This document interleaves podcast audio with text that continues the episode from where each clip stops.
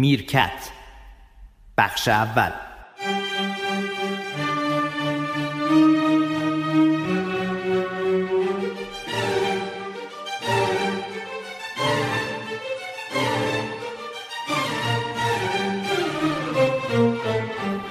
این آقای سیاوش صفاریانپور شخصیت مهمیه، ولی شخصیت مهمش فرهنگیه، یعنی با پول رابطه نداره.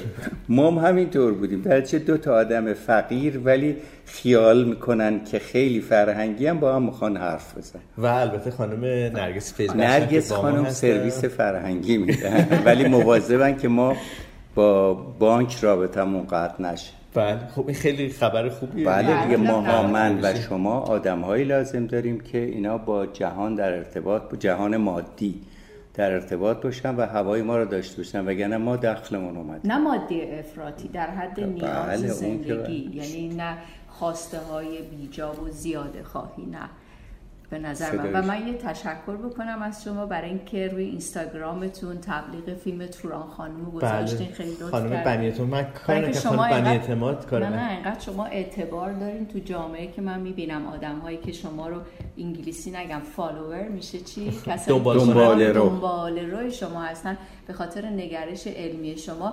به هر حال هر پستی که شما میذارین ارزش فرهنگی و اجتماعی و علمی داره. والا پریروز یه پست راجع به یه اتومبیلی گذاشتم که روی خطکشی آبر پارک کرده بود. ماجرای مرسدس بنزی بود که اومد پارک کرد جلو چشم من و خانوم و یه دفعه دیدیم که پیاده شد. من با خنده، چون سر صبحم بود و شنگول بودم، دعوا نکردم باش، گفتم آقا روی خطکشی آبر خندیدش و یه جور نگاه از بالا پایین و برو بابا، یعنی با نگاه ما پیام میدیم دیگه. گفت برو بابا، ولی البته نه دیالوگ، با نگاهش گفت. در رو بست و قفل زد و رفت. و بعد من عکسشو گرفتم گذاشتم روی اینستاگرام، به جایی که در واقع همه بیایم راجع به این صحبت بکنیم که اصلا این کار درسته، غلطه، فلانه. اولا که من متهم شدم به این که قضاوت کردم. شما از کجا میدونید که این کار اورژانسی در واقع نداشته؟ از کجا معلوم این آدم نرفته داروخانه دارو بگیره برای مثلا همسرش؟ رو نباید قطع کنه برای یه خورده جلو. حالا یه مقاومتی وجود داره و یک میل به اظهار نظر در هر موضوعی. میدونی دیگه چرا دیگه؟ چرا؟ یعنی چرا که نه، ابزارشو میبینی، فیسبوک و همین سوشال نتورک و اینا. یعنی به نظر شما این آزادی بیان رو ایجاد نکرده آقای میرفخرایی؟ اختشاش، با هم صحبت کردیم، اختشاش بیان با آزادی بیان متفاوته دیگه. ببین مشکل اساسی در کاربری یک وسیله بدون اینکه علم و دانش اون وسیله به تدریج تو جامعه آمده باشه، نتیجه‌اش همین اتومبیلرانی تهران میشه. نتیجه‌اش میشه که شما با موبایل دستت آدم زیر میکنی. یعنی کاربر امروزی به دلیل اینکه این ابزار اومده دستش، بدون اینکه دانش قبلی راجع به اون موضوعی که اظهار نظر میکنه، دانش اثبات شده رو داشته باشه، به خودش اجازه میده که از این ابزار استفاده بکنه. و این رو هم من به جدن دارم عرض میکنم، این باعث شده که هر کسی تو هر رشته ابراز نظر کنه که این رو میدونی. خب آخه آقای میرفخرایی ببینید، ما در زمونه الان داریم صحبت میکنیم. همین میرکت رو برای چی مدت ها ما ضبط نکردیم؟ به این دلیل که من نمیدونستم این رو ما کجا باید منتشر بکنیم، چون تلگرام رو الان فیلتر کردن. یه عده‌ای از اونایی که در واقع تلگرام فیلتر شده میگن آزادی بیان سلب شده. ما در یه جایی هستیم که هم آزادی بیان گفته میشه سلب شده، هم به خودمون جسارت اظهار نظر در هر موضوعی رو میدیم. من اینجا منظورم نیست که کسی که با من مخالفت کرده دشمن منه یا من علیهش هستم. برام تعجب آوره که حتی قدرت استنتاج اولیه راجع به یک مسئله بدیهی رو ما از دست دادیم. خودت داری جواب میدی. جوابش بارها گفتیم سواد رسانه‌ایه. یعنی تو وقتی این ابزار رو به کار میبری، باید بدونی که ریشه و سابقه حرفی که رو این ابزار میذاری یا عکسی که میذاری میتونه چی باشه. تو فقط کاربر که نیستی. بله. یعنی باید سابقه اون ارتباط رو داشته باشی. در نتیجه فرد نه که این دستشه، مثل ماشین فور ویل درایو میمونه دیگه. میری از یه علی شاه عوض که جای خیلی خوبی هم برای یه انسان گاری سوار یا الاغ سوار یا جیپ سوار، هرچی اهانت نداره، علی شاه عوض نوعی رو میگم، میری یه دفعه یه که ملک میفروشی، یه دونه فور ویل درایو میخری. با این فور ویل درایو با تفکر اون روستا میفتی تو جاده شمال. آدم میکشی. مثل الان که تو داشتی میامدی اتوبان خونه ما درق صدا اومد، امیدوارم کسی نمرده باشه، ولی نشون میده یا آدم موبایل دستش بوده، یا فرهنگ فورویل درایو نداشته، یا فرهنگ اتومبیل نداشته. شما خروجی این عمل رو داریم تو جامعه هم میبینیم. من نمیگم از موبایل استفاده نشه، من نمیگم از تلگرام استفاده نشه، منتها با احتیاط استفاده شه. یعنی آدمی که این تلگرام یا هر چیز دیگری که من اومدم بیرون از همشون دستشه، قبل از اینکه پیامو بذاری یه خود فکر کنه که این ابزار یک وسیله پیام رسانیه، این حرفی که داری میزنی مال توه، مال تولستویه، تو چقدر خوندی، تو چقدر تولستویی، تو چرا با سر تولستوی با یکی دیگه دعوات میشه. اینا رو فکر کنه، کاربریش رو با فکر بکنه. من مثل رانندگی میمونه دیگه متوجه، مثل که من برم چون بهم گفتن که جره ثقیل 10 تن مفتی بهت میدن یا ارزو میدن، برم یه دونه بخرم تو خیابون راه بیافتم. خب این 10 تن برای آدمی که بلد نیست بفهمه که پیام رسانی در محدوده غیر قابل کنترل، یعنی اصلا نمیشه به زمان حاضر میگم کنترلش کرد و غیر قابل کنترل از دید قدیم. زیرا قبلا هم عرض کردم که وقتی خبر از یه دستگاه رسمی پخش میشه بالاخره یه برد سردبیری داره. یعنی 10 تا آدم 20 تا آدم میشینن فکر میکنن، تازه مجوز دارن ببینن این خبر رو سورت کنن یا این اطلاع رو سورت کنن و بعد به یه دلیلی بذارن اونجا. حالا با اون تیکش هم که من مردم ناراحت نشن و خبر ندیم باز مخالفم. ممکنه خبر سقوط هواپیما بدی، مرگ بدی، نمیدونم زندانی بدی، منتها با یه فکر بدی. دلیل اینکه ورداری یه چیزی بنویسی و اینو بندازی، یعنی کاربریه غیر فکری و بیسوادی رسانه‌ای در رسانه عمومی. من دارم میگم باشه، الان قسمت خوبش حتما هست که الان ما نه، هر کسی میتونه ضبط کنه، اما کاربریش وقتی غلط میشه شما ببین چند درصد وقت مردم صرف انتقال لاتائل میشه یا روی همین فیسبوک به هم جوک میگن. داری یک کشور از بین میبرین شما با اهانت به یه ملتی که حالا باز میره توی جای دیگه به انتخاب خودشون ایرانی شدن.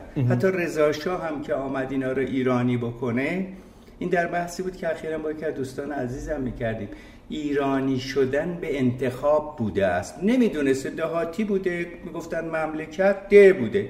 منتها رضا شاه اومده کشوری که نه نظام داشته نه چیزی داشته، محدوده کنترلش، حالا رضا شاه رو میگم برای اینه، محدوده کنترلش تا قزوین هم نبوده، مردم کچل بودن، بدبخت بودن و به اینا گفته شماها مال یه جایی هستین به نام ایران و حالا اینا ایرانی شدن. بحثو نمیخوام عوض کنم. پس به انتخاب خودشون، زورکی ایرانیش نکرد.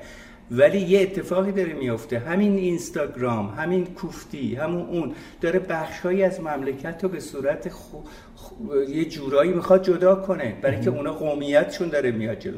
بازم میگیم دنیا داره به طرف گلوبالیسم میره، نمیدونم جهان وطنی میره، همه اینا رو من قبول دارم، ولی اول کشوری که میتونه پاسپورتش رو حذف کنه بکنه، منم میکنم. میخوام بگم همه اینا تبعات بیشعوری در کاربری ابزاره. و خب این به هر حال آقای میرفخرایی یه چیز فقط ایرانی نیست که در ایران اتفاق افتاده، در دنیا هم کم و بیش همچین وضعیتی وجود داره. خیلی کمتر سیاوش جان، خیلی کمتر، خیلی یعنی کمتر. یعنی میگید که جای دیگه اینقدر مصرف نداره؟ نه آقا جان، اولی بار که موبایل دستم بود ادوایزر استرالیا به من گفت تو مگه پزشکی یا نمیدونم چیزی هستی که اورژانس اینور دنیا باید یه جایی برسی، موبایل چیه دستته؟ ادوایزر انگلیسیه من که خودشون راه اندازی این داستانا رو دارن. خب پس همه دنیا داره مبالغه میکنه، همه دنیا هم از این دارن، ولی هر چی به طرف عقب ماندگی بیشتر میاد، کاربری وسیله بیشتر از محتوای وسیله میشه. متوجه این وسیله رو درست کردن، البته اونی که درست کرده من می‌خواسته بفروشه، هرچی که ازش استفاده درست بشه. میگم مثل ماشین دیگه، مگه نمیبینی نتیجهش دق و دق میزنن به هم، آدم میکشه، اینم همونه، فرق نمیکنه. ببین ما وسیله رو نمیگم نخریم، بخریم، اما با علم به کار ببری یا با سواد به کار ببری یا حتی با اعتدال. با اعتدال به خودم میگم، یعنی اعتدال در مصرف. بله، کار به جایی رسیده که در یک جلسه‌ای که کلی متخصص نشستن توی جای فیزیکی یا آدمی که هیچی تو اون رشته نخونده، کورس وانوانش هم نگرفته، بعد اظهار نظر میکنه. پزشکی چون پول در میاره، من باش مباحثه دارم، ولی منر جامعه‌ای و بیولوژی و فلان یک دفعه دادم در میاد که یک خلبان ماهر مملکت که 500 نفر رو ببره هوا راجع به چیزی که 9 سال بنده رفتم راجع به خبر، بنده نه آقای ایکس، مطالعه کرده، به خودش اجازه بده بگه همه این خبرها دروغه، تقی ببندین. اصلا اینطوری نیست. باید با شعور جمهوری اسلامی رو نگاه کرد، خارجی ها اگه میتونی، نه این خارجی فارسی هم که تازگی ها واقعا گندش رو در آوردن، همین خارجی فارسی ها هر ننه قمری، ببخشید با کاملا میگم، قهر میکنه میره تلویزیون میزنه، قبلا هم گفت، ولی با احتیاط به کار بریم. الان ملت دارن هوشمند میشن کم کم، میاد اونم ابزار زده میشه، میره تا کانال درست میکنه، محتوایش محدوده دیگه، خبر نمیرسونه، خبر ریشه اصلی. آقای خلبان به خودش اجازه میده به من بگه که این خبر گوش کردن کار ابلهانه، یه حالا خبرم نه هر چی. و من بهش گفتم خب من فلپ نمره 3 هیدرولیک هواپیما رو میگم اشکال داره، خب تو میگی تو غلط میکنی راجع به این حرف. پس در رشته خودتون حرف بزنید. و یکی از این کارها این است که وقتی رسانه به تو میگه فلان و حالا آقای ایکس میشه محبوب، این به خودش اجازه میده که بشه مرشد، گروه اون رشته. اصلا این خبرها نیست، بریم بخونین.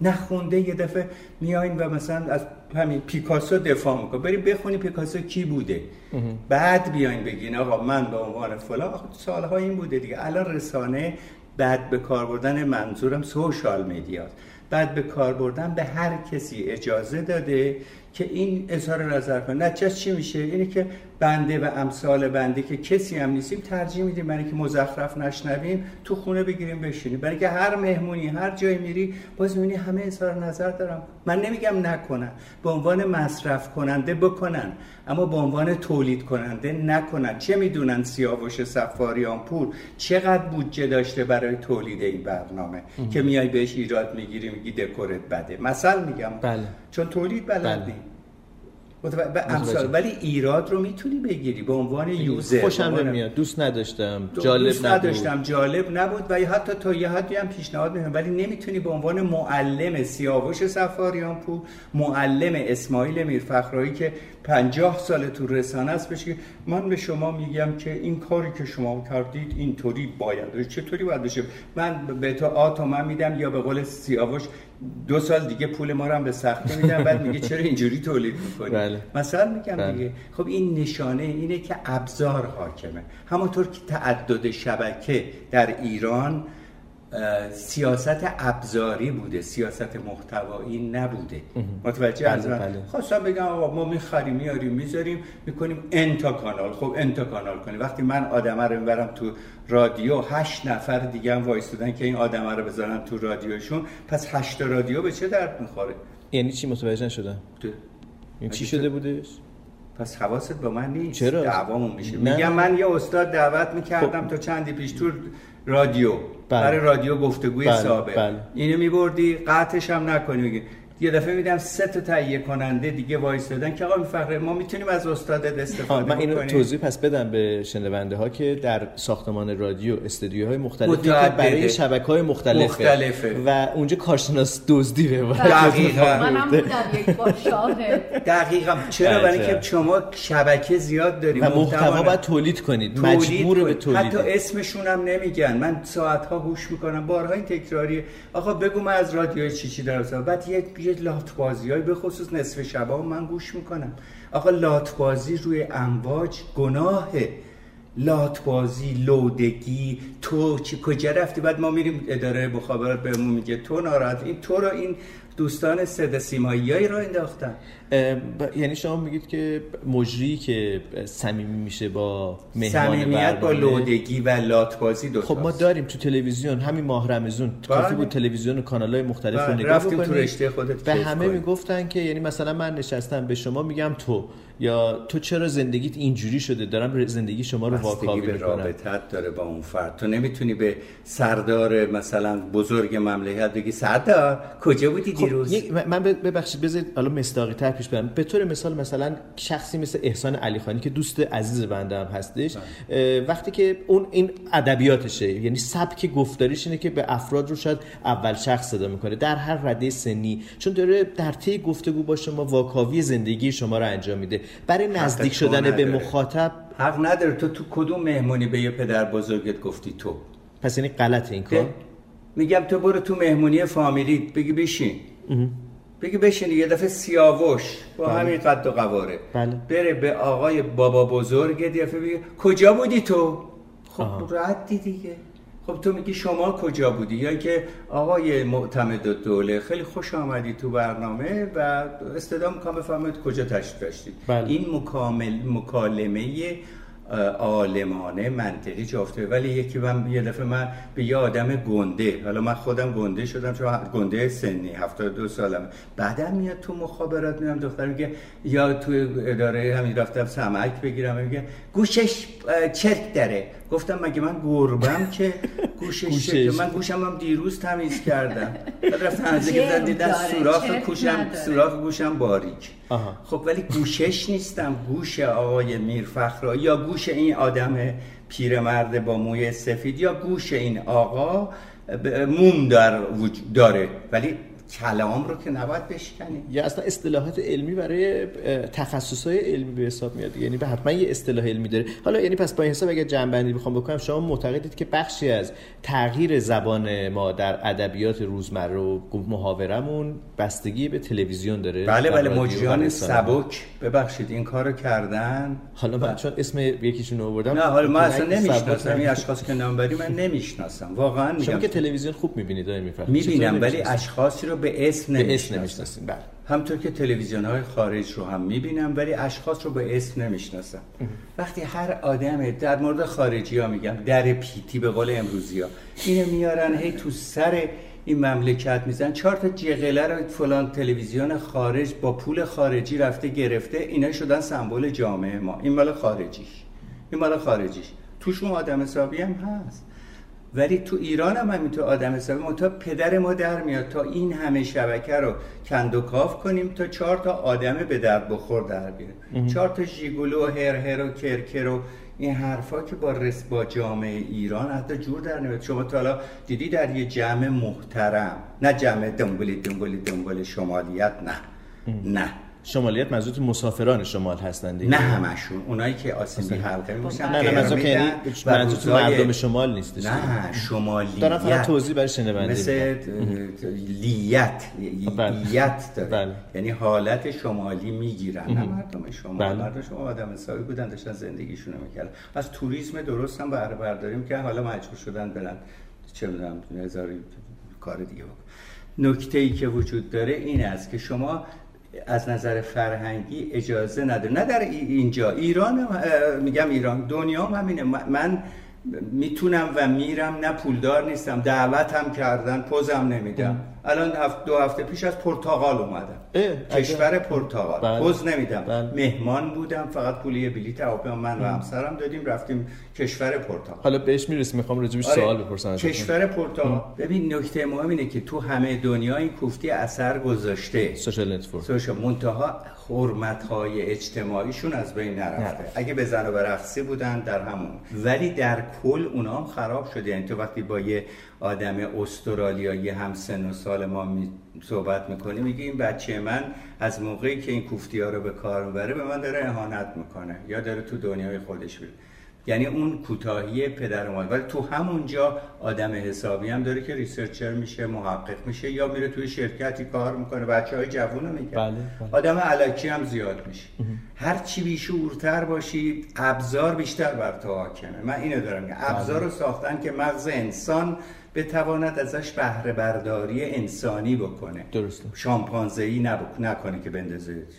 شامپانزه رو راستی گفتم برای تو این برنامه نگفتم. داشتم این کتاب میخوندم، خیلی قشنگ نوشته بود شما اگه میخوای با یه شامپانزه معامله بکنی، اگر موزش رو میگیری جاش یه نارگیلی باید یه چیزی. ما میخوایم از یه آدم دیگه موزشو بگیریم، بعد بهش یه ورقه بدیم که اون دلاره، پوله. از اونجا درست دلار کاربری داره. بله. اما شامپانزه میگه آقا در مقابل این چی میدی؟ حالا ما اینو میایم خونه و زندگی و نمیدونم چیزشو میگیریم، میگیم برو یه مثلا بیت کوین بخر. بیت کوین اصلا یه ارزش ذهنیه، یا دلار کاغذ یه ارزش ذهنیه. کدوم شامپانزه وقتی گشنش میشه دلار میخوره؟ میشه اینو اجازه بدید یه خود راجبش فکر بکنیم؟ من فکر بکنیم بخت نیمه دوم در واقع از گشنگی بمیریم، حالا تمام خونه‌ت هم پر سکه طلا باشه، سکه میرسیم. اجازه بدید اینو میخوام ازتون بپرسم چون با پرتغال هم احتمالاً این نسبتی خواهد داشت.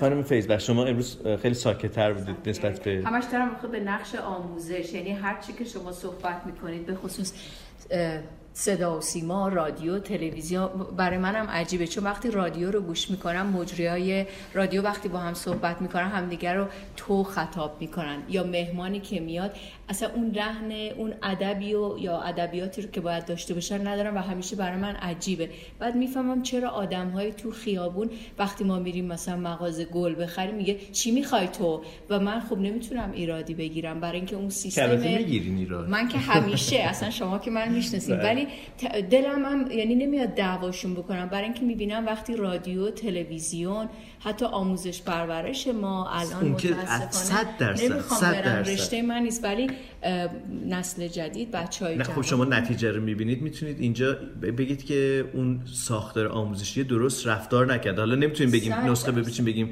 چیکار برمی‌کرد، ولی درست رفتار نکرد. اینطوره کاملا. و نمیدونم کی باید کمک کنه، پس نقش صدا و سیما، آقای میرفخرایی، شما کی باید اینا رو بگه، بیان بکنه؟ چطور یه آدم‌هایی که نوع محاوره‌شون به یه پروفسوری که من خودم دیدم تو تلویزیون آورده بودن، تعجب من این بود که انقدر بعد با ایشون صحبت کردم، بعدی که در حد این که با همون تو گفتن یا اینکه با این پروفسور مملکته و ایشون انقدر متواضع، یعنی مهمان برنامه، و من خجالت کشیدم. پروفسور رضا رو بگو. پروفسور رضا آمده بود تهران، 100 و خورده سالشه. بله. آدم مهمیه. بله میشناسمش. اومده بود به رفیق ما که مهماندار بود بیمارستان، گفتن بابا بشین اینجا، تو کجا بوشو حاجی، حاج آقا بشین اینور. و بعد رضا، پروفسور رضا اومده به این رفیق ما گفته چرا همه پسر خاله شدن؟ گفته جانم چه اتفاقی افتاده که همه شدیم تو. خیلی براشون عجیب بوده و واقعا این مثال رو زدیم و ما رفتیم بانک با آقای میرفخرایی، معاون بانکی خانم خیلی محترم، یهو با آقای میرفخرایی گفتن بابا جان اینجا رو امضا کن، و من برای اینکه گفتم آقای میرفخرایی منظورشون پدر جان، گفتم منظورشون شما هستید. بعد دیدم دوباره با تو دوم شخص گفتم، نمیدونم چه اتفاقی افتاده، واقعا نمیدونم از کی باید کمک گرفت، به کجا باید پناه برد. یه مجموعه است. ببین هم صدا و سیما به عنوان رسانه مرجعشه، بله اشکال داره، و هم اونا باز میان از مردم برای رفیق شدن سوء استفاده میکنن. بله. خب تو آدم عاقل که اونجا گرفتی نشستی، نباید کلام عوامی رو در صدا و سیما اشاعه بدی. درسته. عوامی رو باید یادش بدی. بله. من میکروفون رو فکر کنم تو بخش بعدی باید بیارم این ورتر بزنم، چون شما همش رختون از میکروفون زاویهش بازه. بله بله. ببخشید میخوام موسیقی گوش کنی. نمیدونم آقای میرفخرایی گفتن امروز از خواننده‌ای که الان دیگه نیستن، آقای عباس مهرپویا، ترانه مرکت، و شاعر مهدی حمیدی شیرازی. یه خود غم انگیزه. من گفتم آقای میرفخرایی غم انگیزه، ایشون گفتن خب مفهوم داره دیگه، یه خود راجع به مرگ قوم گوش بدیم و بشنویم. امروز شنیدم که چون گوی زیبا بمیرم، غریبم بداد و غریبا بمیرم، غریبم بداد و غریبا بمیرم.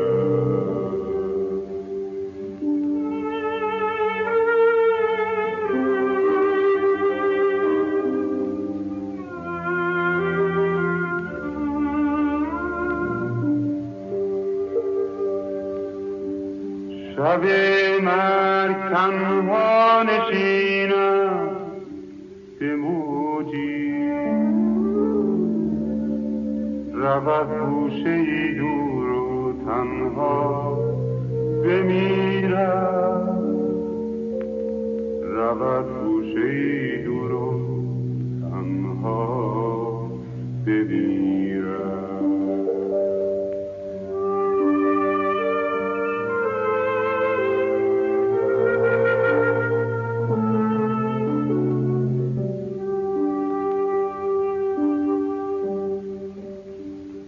در آن گوشه چندان غزل خواندن شد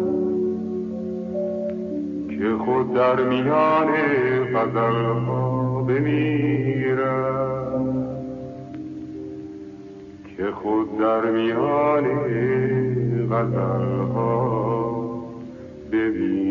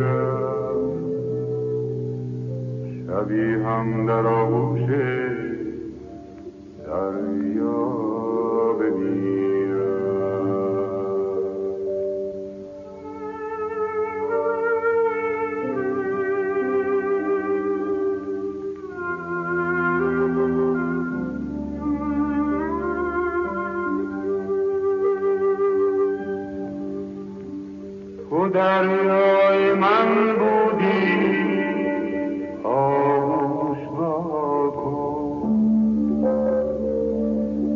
که می‌خواهد این گوی زیبا بمیرد،